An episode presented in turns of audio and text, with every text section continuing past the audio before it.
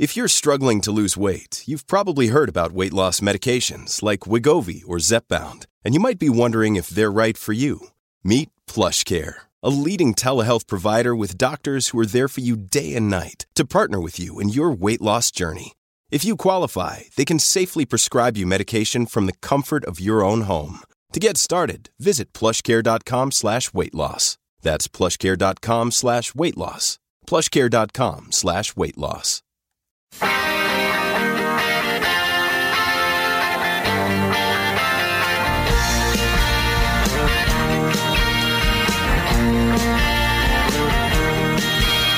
a fire on the mountain burning out of control. The skies are blazing orange, red and gold. The temperature's rising and the wind is blowing hot. We gotta turn this ship around before we run aground. We gotta turn this ship around before we run aground. Welcome to Off the Record with Paul Hayes here on W K X L A M and F M, streamed live over the internet at n h talk radio dot com. We are a podcast on Google, Stitcher, and iTunes for your binge listening pleasure. And I'm joined by a frequent flyer guest because he's just so darn smart, Mister Matt Robison, the author of A More Perfect Union Forum dot com, a blog devoted to some of the deeper thinking about politics that Matt does. And Matt's also a contributor to the alternate dot org, so you can read what he writes all over the internet. Matt, welcome to Off the Record. Great to be on. Well, it's uh, getting pretty wild here. We are uh, deep in our bunker on Reddington Road at W K X L A M and F M. I'm surrounded by hand sanitizer. Everywhere I look, there's hand sanitizer because it's Corona time. And I don't, I'm not talking about beer, and I'm not talking about spring break. Developments uh, with a worldwide pandemic are coming along faster than we seem to be able to keep up with them. Uh, today, as we're uh, doing this show, I've learned that uh, the Broadway theaters in New York have shut down for six weeks. The N B A has seems has canceled their season. Many colleges, some two hundred, are telling their students not to come home Uh, not to come back to campus after spring break. And organizations are deep into planning about what they're going to do and how they're going to handle it. I spent most of my day today as uh, because I'm chairman of the board of a small uh, performing arts venue just across the border from New Hampshire in Kittery, Maine, called the Dance Hall, a wonderful little place that attracts an audience um, often of a certain age, an audience of, you know, often gray-haired folks for a varied a varied program of dance and music and music and dance. And uh, the place holds about, I don't know, a little less than two hundred people, let's say, and the board and we are struggling what to do, and as of today, we've decided that we're going to suspend performances for the time being. And on the political front, campaigns are having to adapt to a new reality that we're going to have to take uh, prophylactic measures to try to flatten the curve of the increase in coronavirus cases. In uh, the local news, New Hampshire has so far five reported cases, and the governor has said, at least as of now, that he's not declaring a state of emergency in New Hampshire. In Massachusetts, where they have, I believe, upwards of one hundred confirmed positive diagnoses, uh, the governor has declared a state of emergency. The state of Maine has just reported its first coronavirus positive test. Um, I can tell you, Matt, and listeners, that a dear friend of mine recently came back from Italy, and he and his spouse uh, self-quarantined for a few weeks, and he has a very particular point of view, having lived through the Italian crisis, which is still ongoing. And He said, you know, a couple of weeks ago, we were facing these same kinds of issues. What do we do? Do we go out? Do we stay in? We've already paid for things. What happens to the businesses? What what should we do? The answer quickly became, uh, we need to be aware that this is a rapidly moving situation that's highly contagious, and we need to do whatever we can to uh, keep uh, the spread uh, under control as long as we can, in order to allow the medical facilities and healthcare providers to gear up and plan up.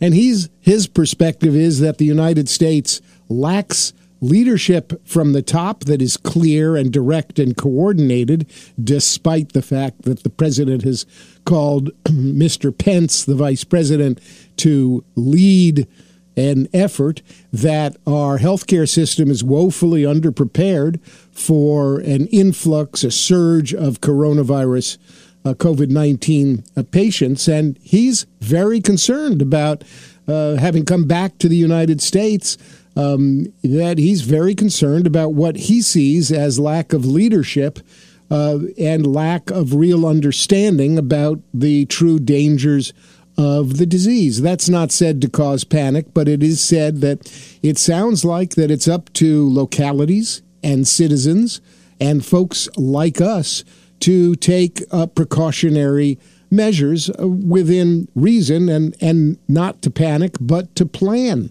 What do you think, Matt? Well, I think you really hit the nail on the head with the last piece of that there, which is the shocking lack of leadership from the federal level. If you look at all the responses that you noted earlier coming from colleges and universities, the N B A, the theater that you're on the board of, and other public institutions in states and uh, around the country, you'll note that all of those steps are being decided by private institutions. And now they're consulting, in most cases, with public health officials within their state. But what is the massive gap in all of those decisions? It's leadership from the federal level. And it's been disastrous because the whole response has been focused on downplaying the scale and danger and risk of the crisis. I'm not trying to be overly critical because there is a role for that kind of public reassurance. But public reassurance doesn't come from minimizing, downplaying, and sugarcoating. It comes from being on top of an aggressive response that you're directing from the governmental level and using governmental resources uh, to mitigate the risks and the dangers. And so I, I would just contrast with the response, and there's been great reporting that's emerged in the last couple of days about the response undertaken by China and South Korea, the establishment of fever centers, taking temperatures at every apartment complex and every workplace uh, upon entrance uh, and exit, uh, isolation of people in fever centers, Um, drive-through testing in South Korea. And so you contrast that with the approach here, the utter lack of testing, uh, the backwards approach of focusing on exclusion uh, of travel from other countries, which is backwards from an epidemiological standpoint. What you need to be focusing on is testing, uh, case tracking, uh, finding all possible Uh, uh, tendrils of exposure and isolation. That approach is working. In China, they've gone from several thousand new cases a day down to a rate of twenty-four new cases a day. So it's an alarming lack of leadership, and uh, it's very concerning. And uh, it, it's clear that obviously now other institutions are stepping in to fill that gap, but we would be in a much better position if the federal government had undertaken its responsibilities in the right way. You know, there are there are agencies of the federal government that know about disaster preparedness and know about planning for emergencies. It often is called for in extreme weather events. FEMA, for example, could be called to provide field hospitals. FEMA could be called to help coordinate Um, uh, a response along with the C D C. There, there was a report recently that that was especially concerning, in which the White House apparently um, basically sidelined and castigated an official at the C D C who was delivering factual information. Because what you really need in a situation like this. And this is an unprecedented situation. And folks know that I'm certainly no fan of Donald Trump, and he hasn't shown himself to be uh, up to the task of uh, leading the nation and leading the response in any organized way, because what he's talking, what he gets up and talks about is is is is hooey. He basically um, tells people that he's relying on his hunches, and his hunches are better than anybody else's. Uh, but what we really need is science, what we need is facts, and what we need is a coordinated response from the federal agencies, which coordinate with the state agencies, who coordinate with the local agencies, so that not that we're slaves to what the government tells us, but that there is factual information being given by those who are in the best place to know what the statistics are, to know what the proper measures to take are, and to help folks focus on what they can do uh, in order to mitigate. Some commentators I've heard recently have pointed out we have a million hospital beds in this country, of which about seven hundred thousand are filled right now. If there's a huge surge of coronavirus patients, that's a problem for our stock of open hospital beds. There's a shortage of ventilators and respirators for those who develop respiratory problems and end up in the hospital because of their respiratory symptoms uh, with the coronavirus. And we're just not rapidly enough uh, getting uh, to speed. So it's up to us as citizens to make decisions. You know, Matt, uh, I uh, folks know that I have been contemplating uh, a run for the state Senate. I'm uh, have been contemplating a launch Um, to officially launch and declare uh, coming up on my birthday, March twenty-first, and I'm giving serious consideration to whether or not uh, even a gathering of less than two hundred fifty people, which appears to be the number that the C D C u- is using, is wise or is responsible as um, a as this thing develops. Because here we are, I'm thinking about an event that's going to be a week Um, a, a week plus away, nine days, nine days away. And from what I have seen, I have no confidence uh, of anything but that we are going to see continued concern and continued uh, reporting of increased uh, uh, tests for the coronavirus, because I believe that this has been around since December. This is not just a hunch, but people have told us it's been since December, and we just haven't been testing for it until recently. So that as the testing ramps slowly up, we're just going to be discovering more uh, cases that um, probably we would have found earlier had there been testing. Well, I just offer a contrast here, and this is in no way to be partisan. This isn't a political comparison. It's rather to offer potentially a silver lining, a hopeful note to the situation we now find ourselves in. If you look at the plan that Joe Biden just released, and I would note that Joe Biden helped lead the governmental response to the two thousand nine H one N one pandemic and the twenty fourteen Ebola epidemic, so he has some useful experience in this regard. Some of the elements from that plan jump out to you as common sense best practices and things notably that we could do right now and that could start to make a difference if we started to do them right now. He proposes establishing at least ten mobile testing sites and drive-through facilities per state to speed up testing and to protect healthcare workers. He suggests, to your point about the importance of clear, consistent, fact-based information, providing a daily public White House briefing on how many tests have been done to hold himself and the whole government accountable. He suggests directing the Department of Defense to prepare for potential deployment of military resources, to activate the Medical Reserve Corps, which is two hundred thousand volunteer healthcare professionals, to stand up multi-hundred bed temporary hospitals in any city, and to activate the existing federal medical stations that are in the Strategic National Stockpile. So you just run down a list like that, and it's immediately obvious that these are things that the government could do right now. Will they help tomorrow? Do they have a lag time? No. And yes. However, if we were to get started now, if the government were to really get its act in gear along these lines, yes, they could begin to make a difference over the next couple of weeks, and they could begin to flatten that curve, as you alluded to before. Yeah, it's, you know, I mean, it's the temptation to speak in partisan terms is is is there. Um, I uh, I happened to be scrolling through Fox News last night, and um, the president had given an address to the nation about uh, his plans. I turned on Fox News. What they were talking about was Democrats, and the fact that they claimed that Democrats were just dumping on the president uh, irresponsibly, and that's all they were going to talk about was how bad the Democrats were, instead of talking about the kinds of practical steps to take to deal with coronavirus. This is Off the Record with Paul Hodes. We're talking with Matt Robison of A More Perfect Union Forum dot com and the alternate dot org. Uh, we are on W K X L A M and F M, streamed live over the internet. We are going to take a short break to hear from our sponsors, and we will be back after this. Don't go away.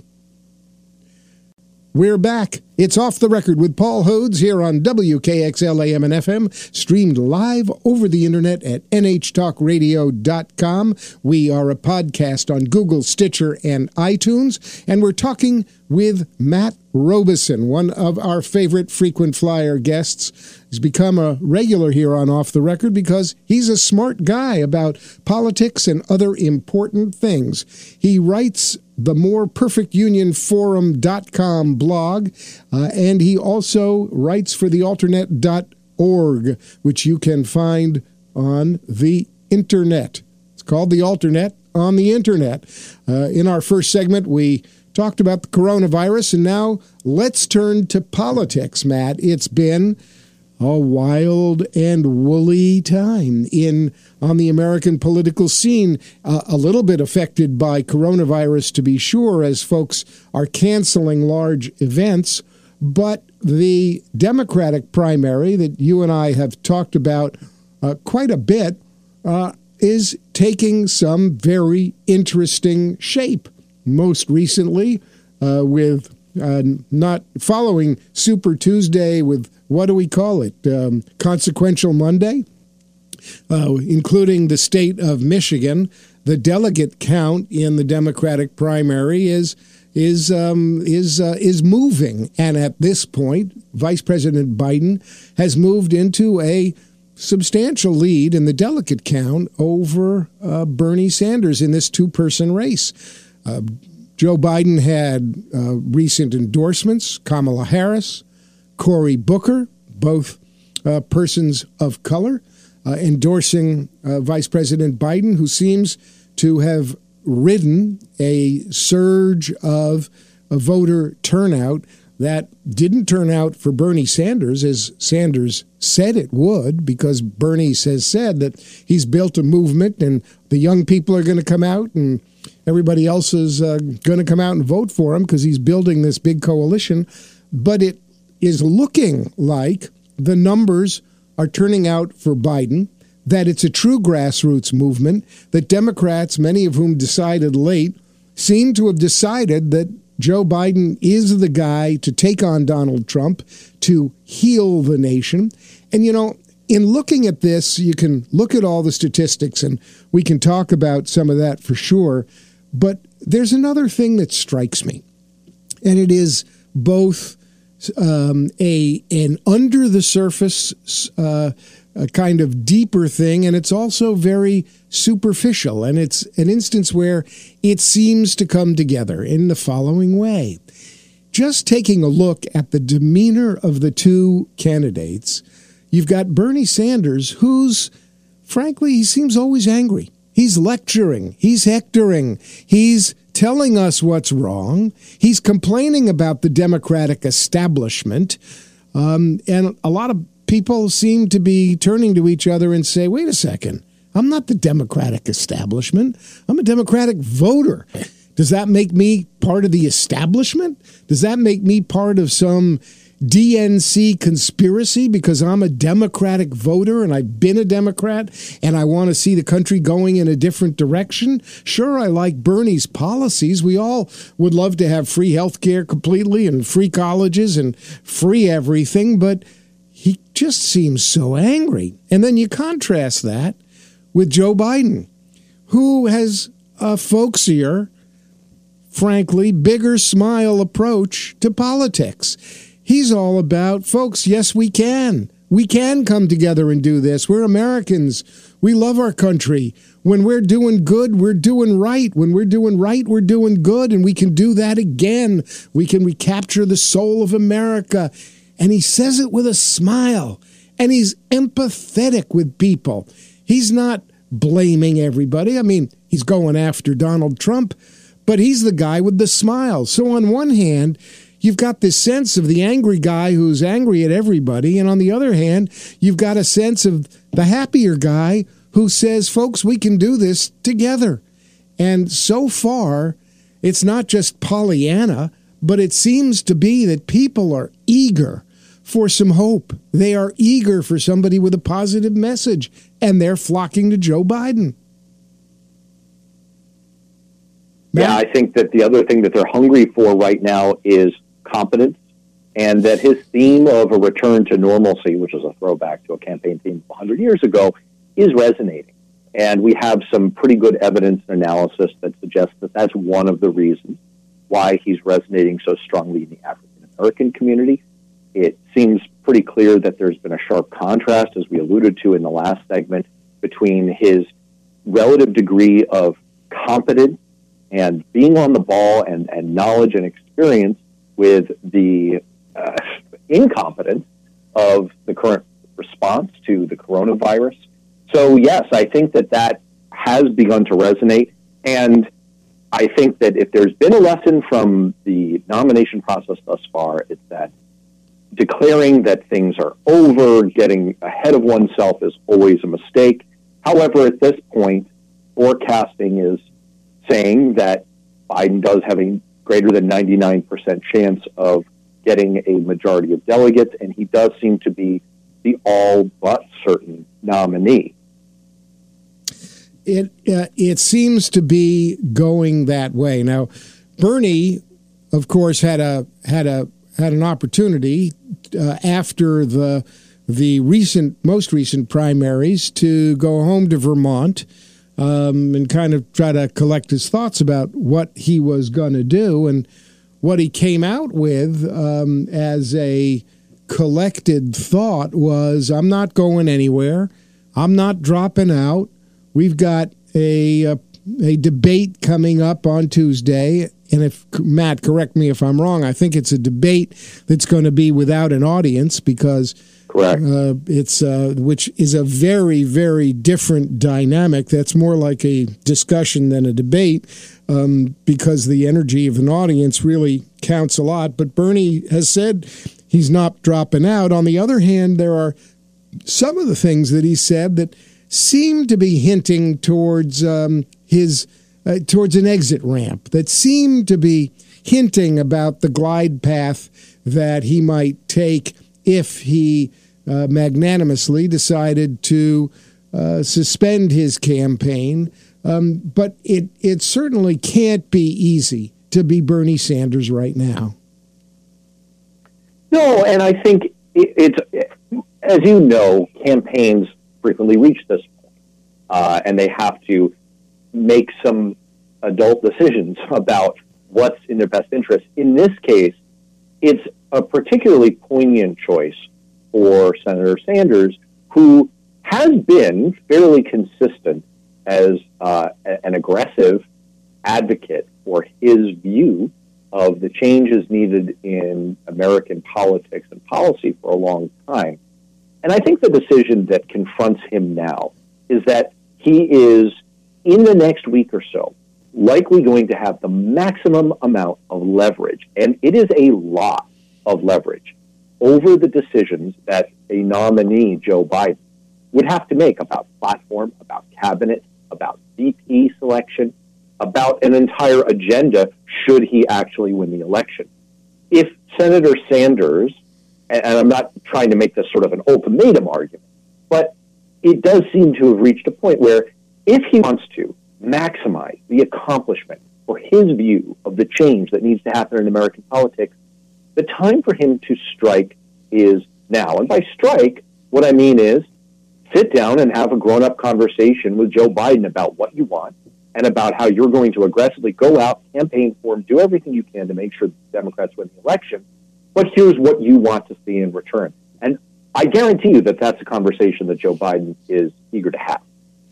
Well, you say that Joe Biden is is is eager to have it. I mean, that that that relies uh, some on uh, Biden's personality, uh, which tends to be a personality that wants to get along and make up and work with people. And you'll recall that he was somewhat, he was kind of castigated for that early on in the primary by many of the early um, early campaigners for the presidency. People were saying, you know, look, you cottoned up to uh, folks who weren't foursquare on all kinds of issues for Democrats, whether it's race or war or anything else. You kept talking to all these people, and Biden kept saying, yeah, I kept talking to all those people. They're friends of mine, and that's the way politics ought to work, where you reach across the aisle, where you maintain good relationships in order to get things done, even while you know that they're not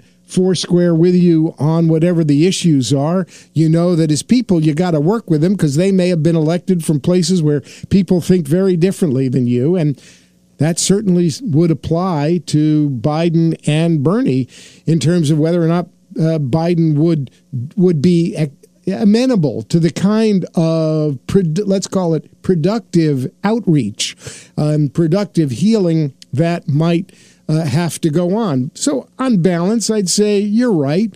Uh, his personality and his history would suggest that he would reach out uh, to Bernie. Um, but what kind of common ground do you think they could really find together? Where, where are the places where their feelings and their values intersect? You know, they're actually not that far apart from each other in a lot of ways on policy. But the most immediate common ground, and this is what Senator Sanders himself said a few days ago, is their burning passion to defeat Donald Trump, which is shared by the vast majority of the Democratic Party. And the reason I feel so confident about Senator, well, actually Senator Vice President Biden's interest in reaching a, an understanding with Senator Sanders is he truly does need him politically. One of the things that's percolated throughout Democratic circles in the last few days, since it became apparent that Joe Biden really is all but certain to be the nominee, is this sense that, don't we have a problem looming? Isn't it an issue that in twenty sixteen, fewer than eighty percent of Sanders voters in the primary actually voted for Clinton in the general election? About ten percent of them chose to vote for a third-party candidate, mostly Jill Stein, and about twelve percent of them actually turned around and voted for Donald Trump. And you and I went over these numbers last time, and I won't repeat them per se, but the margin of Sanders voters who switched to Trump in the general were vastly greater in Michigan, in Wisconsin, and Pennsylvania than Trump's margin of victory. So there were a lot of things that went wrong for Democrats in twenty sixteen, but it is fair to say that this is a critical factor. It's a B F D, as Joe Biden would say.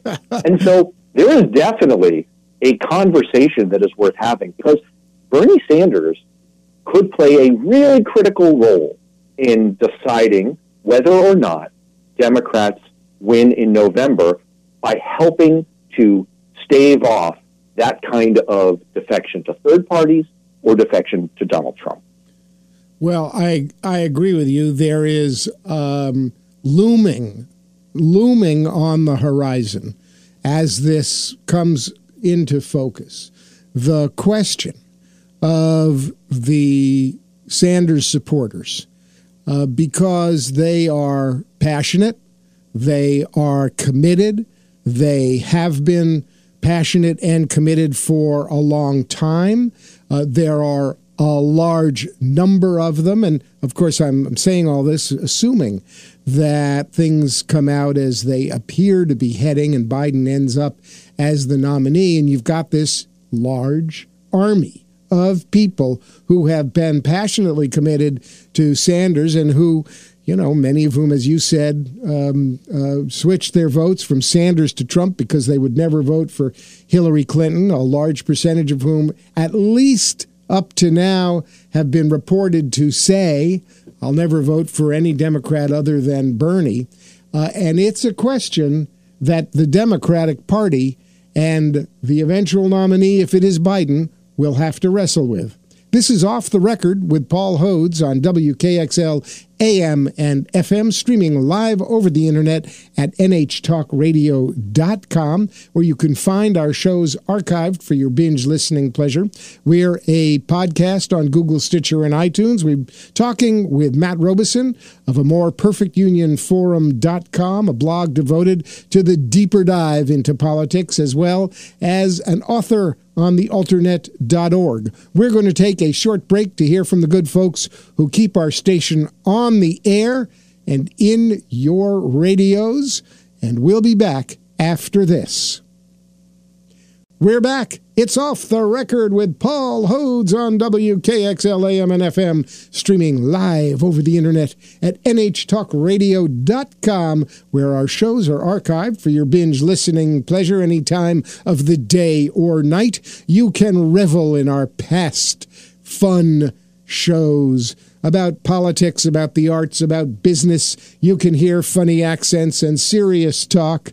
We're in podcast on Google, Stitcher, and iTunes, and we're talking today with a frequent flyer guest, a really smart guy, Matt Robison of A More Perfect Union Forum dot com, and uh, an author on the alternate dot org, talking about some of the deeper issues in politics, what goes on underneath, behind the behind the scenes, under the surface. So, Matt, here's a question. We've had a lot of candidates in this race. We started with, I don't know what, one hundred forty-seven Democratic candidates. Some have suspended. Some have dropped out. Many of them have earned delegates. What happens now? How does that work? Who gets the delegates? What happens at the convention? I mean, what's What happens with the folks who've been pledged to Buttigieg and Warren um, and others? Where do they go? Or do they just get set adrift? So I can give you a simple answer, and I can give you a simple answer with like a little bit more uh, nuance to it. Well, let's the, let's let's su- you know, the super simple answer. Wait a second. yeah. Wait a second. Wait a I'll second. Keep it simple on both fronts. Yeah, this is the a simple Hob- answer. It's a Hobson's choice, man. Listen, we're on Off the Record. This is Off the Record with Paul Hodes. This is all our conversation is totally off the record, but we're never simple. I mean, you know me better than that. I never go for just the simple answer. So, okay, let's the, the simple, simple, simple answer is hopefully it's going to be moot. Because if all the projections now hold and the, and trends continue as they are, we will end up having a nominee by acclamation.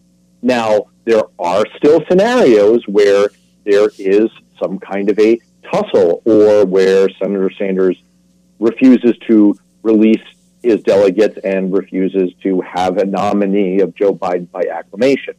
So the slightly more technical answer, and just as a kind of a future nomination design answer, is that there is a reallocation process. What you win in these primaries and caucuses is slots. You don't win the actual delegates. You win the slot that the delegates fall into, and there's a whole process for physical humans who fill those slots to get elected to them, and that process varies somewhat state by state. And so one of the reasons that you see campaigns suspending rather than formally ending in many cases is that it gives them a slightly greater degree of control over what happens to their delegates.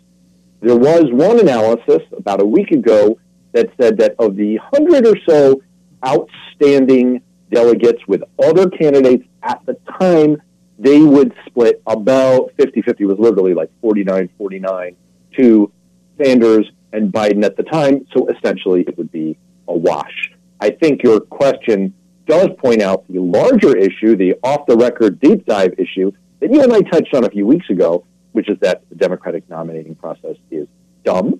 We have seemingly lucked into a coalescing and a consolidation around one candidate, but the process has not done anyone any favors, and Democrats would be very wise to reconsider the whole thing from scratch. And the biggest challenge that they have in front of them this year, right now, is trying to finish that consolidation, that coalescing, and trying to bring those Bernie Sanders voters back into the fold and avoid the scenario that we saw in twenty sixteen. Well, how do you do that? I mean, how how do you do that? I, I don't mean to be um, a, a, a, a spreader of gloom and doom about the process, but it's a really important question. One of the biggest fears among Democrats has been, if Bernie doesn't make it, does his army go rogue? If his Ber- if Bernie doesn't make it, do they say, hey, we don't care, Biden or Trump, it's all the same to us. If it's not Bernie, we're folding up. Either we're going home and we're not coming out, or we're going to vote for third parties, or we're going to write in Biden, or we're going to vote for Trump. And, you know, it's all been a conspiracy by the Democratic National Committee corporate elite. Those elites have, have done it into Bernie again. And uh, if you thought we were mad before, I mean, if you thought twenty sixteen was a problem for Democrats, just wait, folks. We are ready to uh, to take it to the mat this time, because now we're doubly mad. Who and how do you deal with that? I mean, what's Bernie going to say? Listen, people, I know this is all now about millionaires and billionaires who are running things, but don't worry about that, because I didn't make a point about it, but I'm actually a millionaire myself.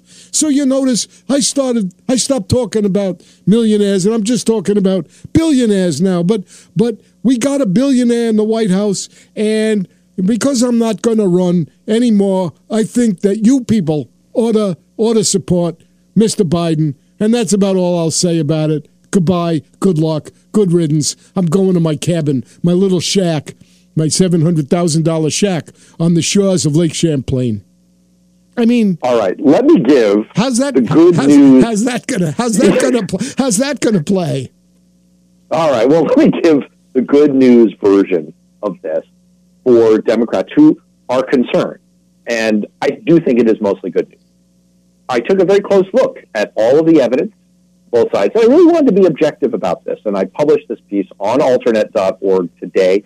Uh, if you want to look it up, and listeners can judge for themselves based on everything I lay out. Yes, there is reason for concern. We've laid out what that reason is. The, the numbers of Sanders primary voters who went to either third party or Trump, much more damagingly to Trump, in twenty sixteen were indeed significant and election swinging. It's also a little bit of a concern that in polls conducted over the last six weeks, you get a pretty consistent finding that there are still fifteen percent of Sanders supporters who say that they will not vote for another nominee on the Democratic side. That's one so five. Those one, are concerns. Is that one five? Please. Is that one five percent? That's one five. Yes, that's one five. One five percent. Well, that by now, the way, by the way, wait. I don't mean to interrupt, but I'm going to interrupt, because that is down from the previous correct. numbers. Uh, Newsweek reported some few months ago that fifty-three percent of Sanders voters were saying they'd never vote for anybody else. That's a substantial change. So you know what makes up that difference? This is pretty interesting. It makes it up almost exactly to the number. Nothing has changed in a way. It's all in how you look at the numbers. So an additional thirty percent are saying it depends, which... Uh, to quote a famous movie, what they're really saying is, so you're saying there's a chance. And what that really means is that th- there's an opportunity here. And if Bernie Sanders himself becomes engaged, if Alexandria Ocasio-Cortez, who has vast credibility within the Democratic Socialist movement, uh, gets engaged, as she has said in the last week that she will be to support Joe Biden. There is a real opportunity to really shrink down that gap substantially. And there's some good reasons to think that that's going to happen. Um, for one thing, we have lived through the last four years. And so in twenty sixteen, there was a ton of polling that shows that voters thought of Trump as a moderate. And his image was widely held to be as a major business success, a very competent leader. Those perceptions have been set right by events uh, and by uh, subsequent policy actions, and are no longer held. There was also the factor that in the run-up to the election, in the three weeks prior to the election, the New York Times analysis site, as of October eighteenth, twenty sixteen, was calculating a ninety-one percent likelihood of a Clinton victory. So that gave voters this illusion that they had the luxury of a protest vote or sitting it out. And that's a mistake that they're much less likely to repeat. And then finally, if you look at the level of turnout that we've seen so far in the Democratic primary, up twenty-six percent, and also, by the way, up most strongly in the areas and states that Joe Biden has won, you can see an not unprecedented, but certainly a very robust level of enthusiasm that could easily swamp those negative numbers of Sanders voter defections that we saw in twenty sixteen. Clinton got six hundred thousand fewer votes in those three key Rust Belt states, Wisconsin, Pennsylvania, Michigan, than Barack Obama did in twenty twelve. So if we saw Democratic turnout, even within a, uh, approaching, even within a, you know, a, a stone's throw of twenty twelve levels, we would erase those losing margins. So there's a lot of reason here to think that, yes, Sanders being on board, making sure his supporters get back on board and don't turn to Trump, that's going to be critically important. But there's good reason to think that the Democrats can get that done. You know, the other thing, there's one other factor that is, I think, uh, underappreciated in addition to those factors. And of the factors you've listed, I, I, I really do think, uh, from where I sit, that the turnout Uh, factor is perhaps the most important. It's it's always been the case that when Democrats turn out, we win. When they don't turn out, we don't.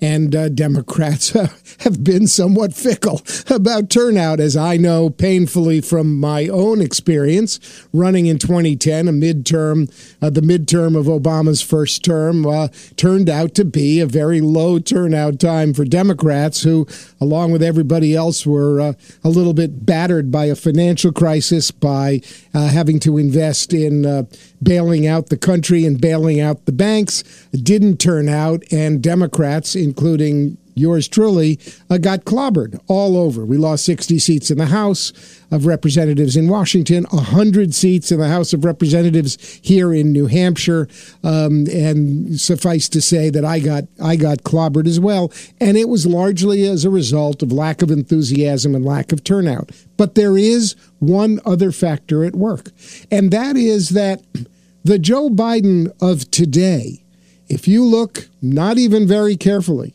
at what he's talking about and about his policies and about how he's speaking about what he wants to do and wants to accomplish, the Joe Biden of today seems to be a much more progressive candidate than the Joe Biden of yesterday has been painted by the competition. Now, I I know that we're going to deal with the with the uh, trumpeters coming after Biden and Burisma and Hunter Biden and all that hoo-ha, and the Senate's going to investigate, and that Fox News will give them something to talk about.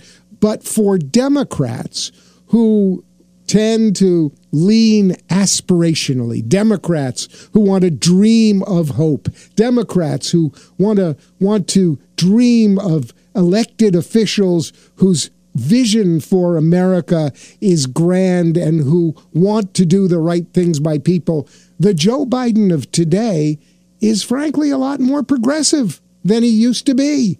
And that may help assuage to some degree some of the concerns of the Biden folks, I mean, of the of the Sanders folks, who may be more willing to hold their nose and cast their ballot for a Biden uh, in in the hopes that the more progressive tilt that he's carried into this campaign will continue in the general.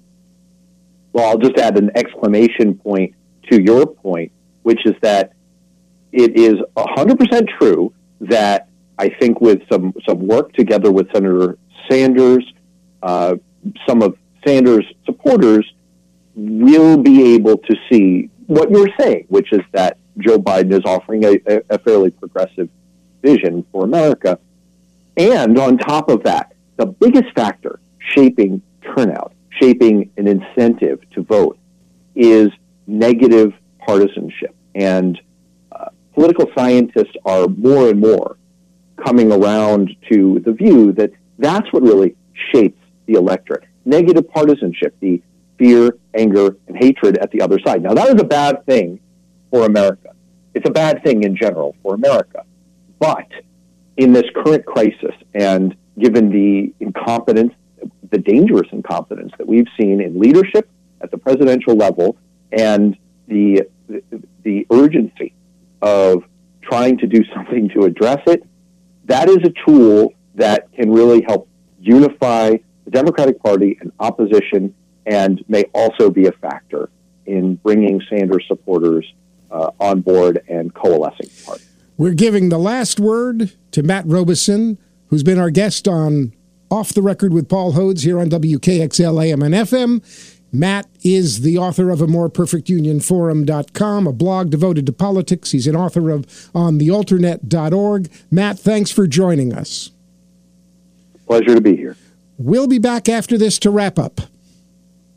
We're back. It's Off the Record with Paul Hodes on W K X L A M and F M, streaming live over the internet at n h talk radio dot com, and we are a podcast on Google, Stitcher, and iTunes. What a show, what a show, what a show. We talked with Matt Robison, who's become one of our favorite folks here at Off the Record. Matt is a very smart guy.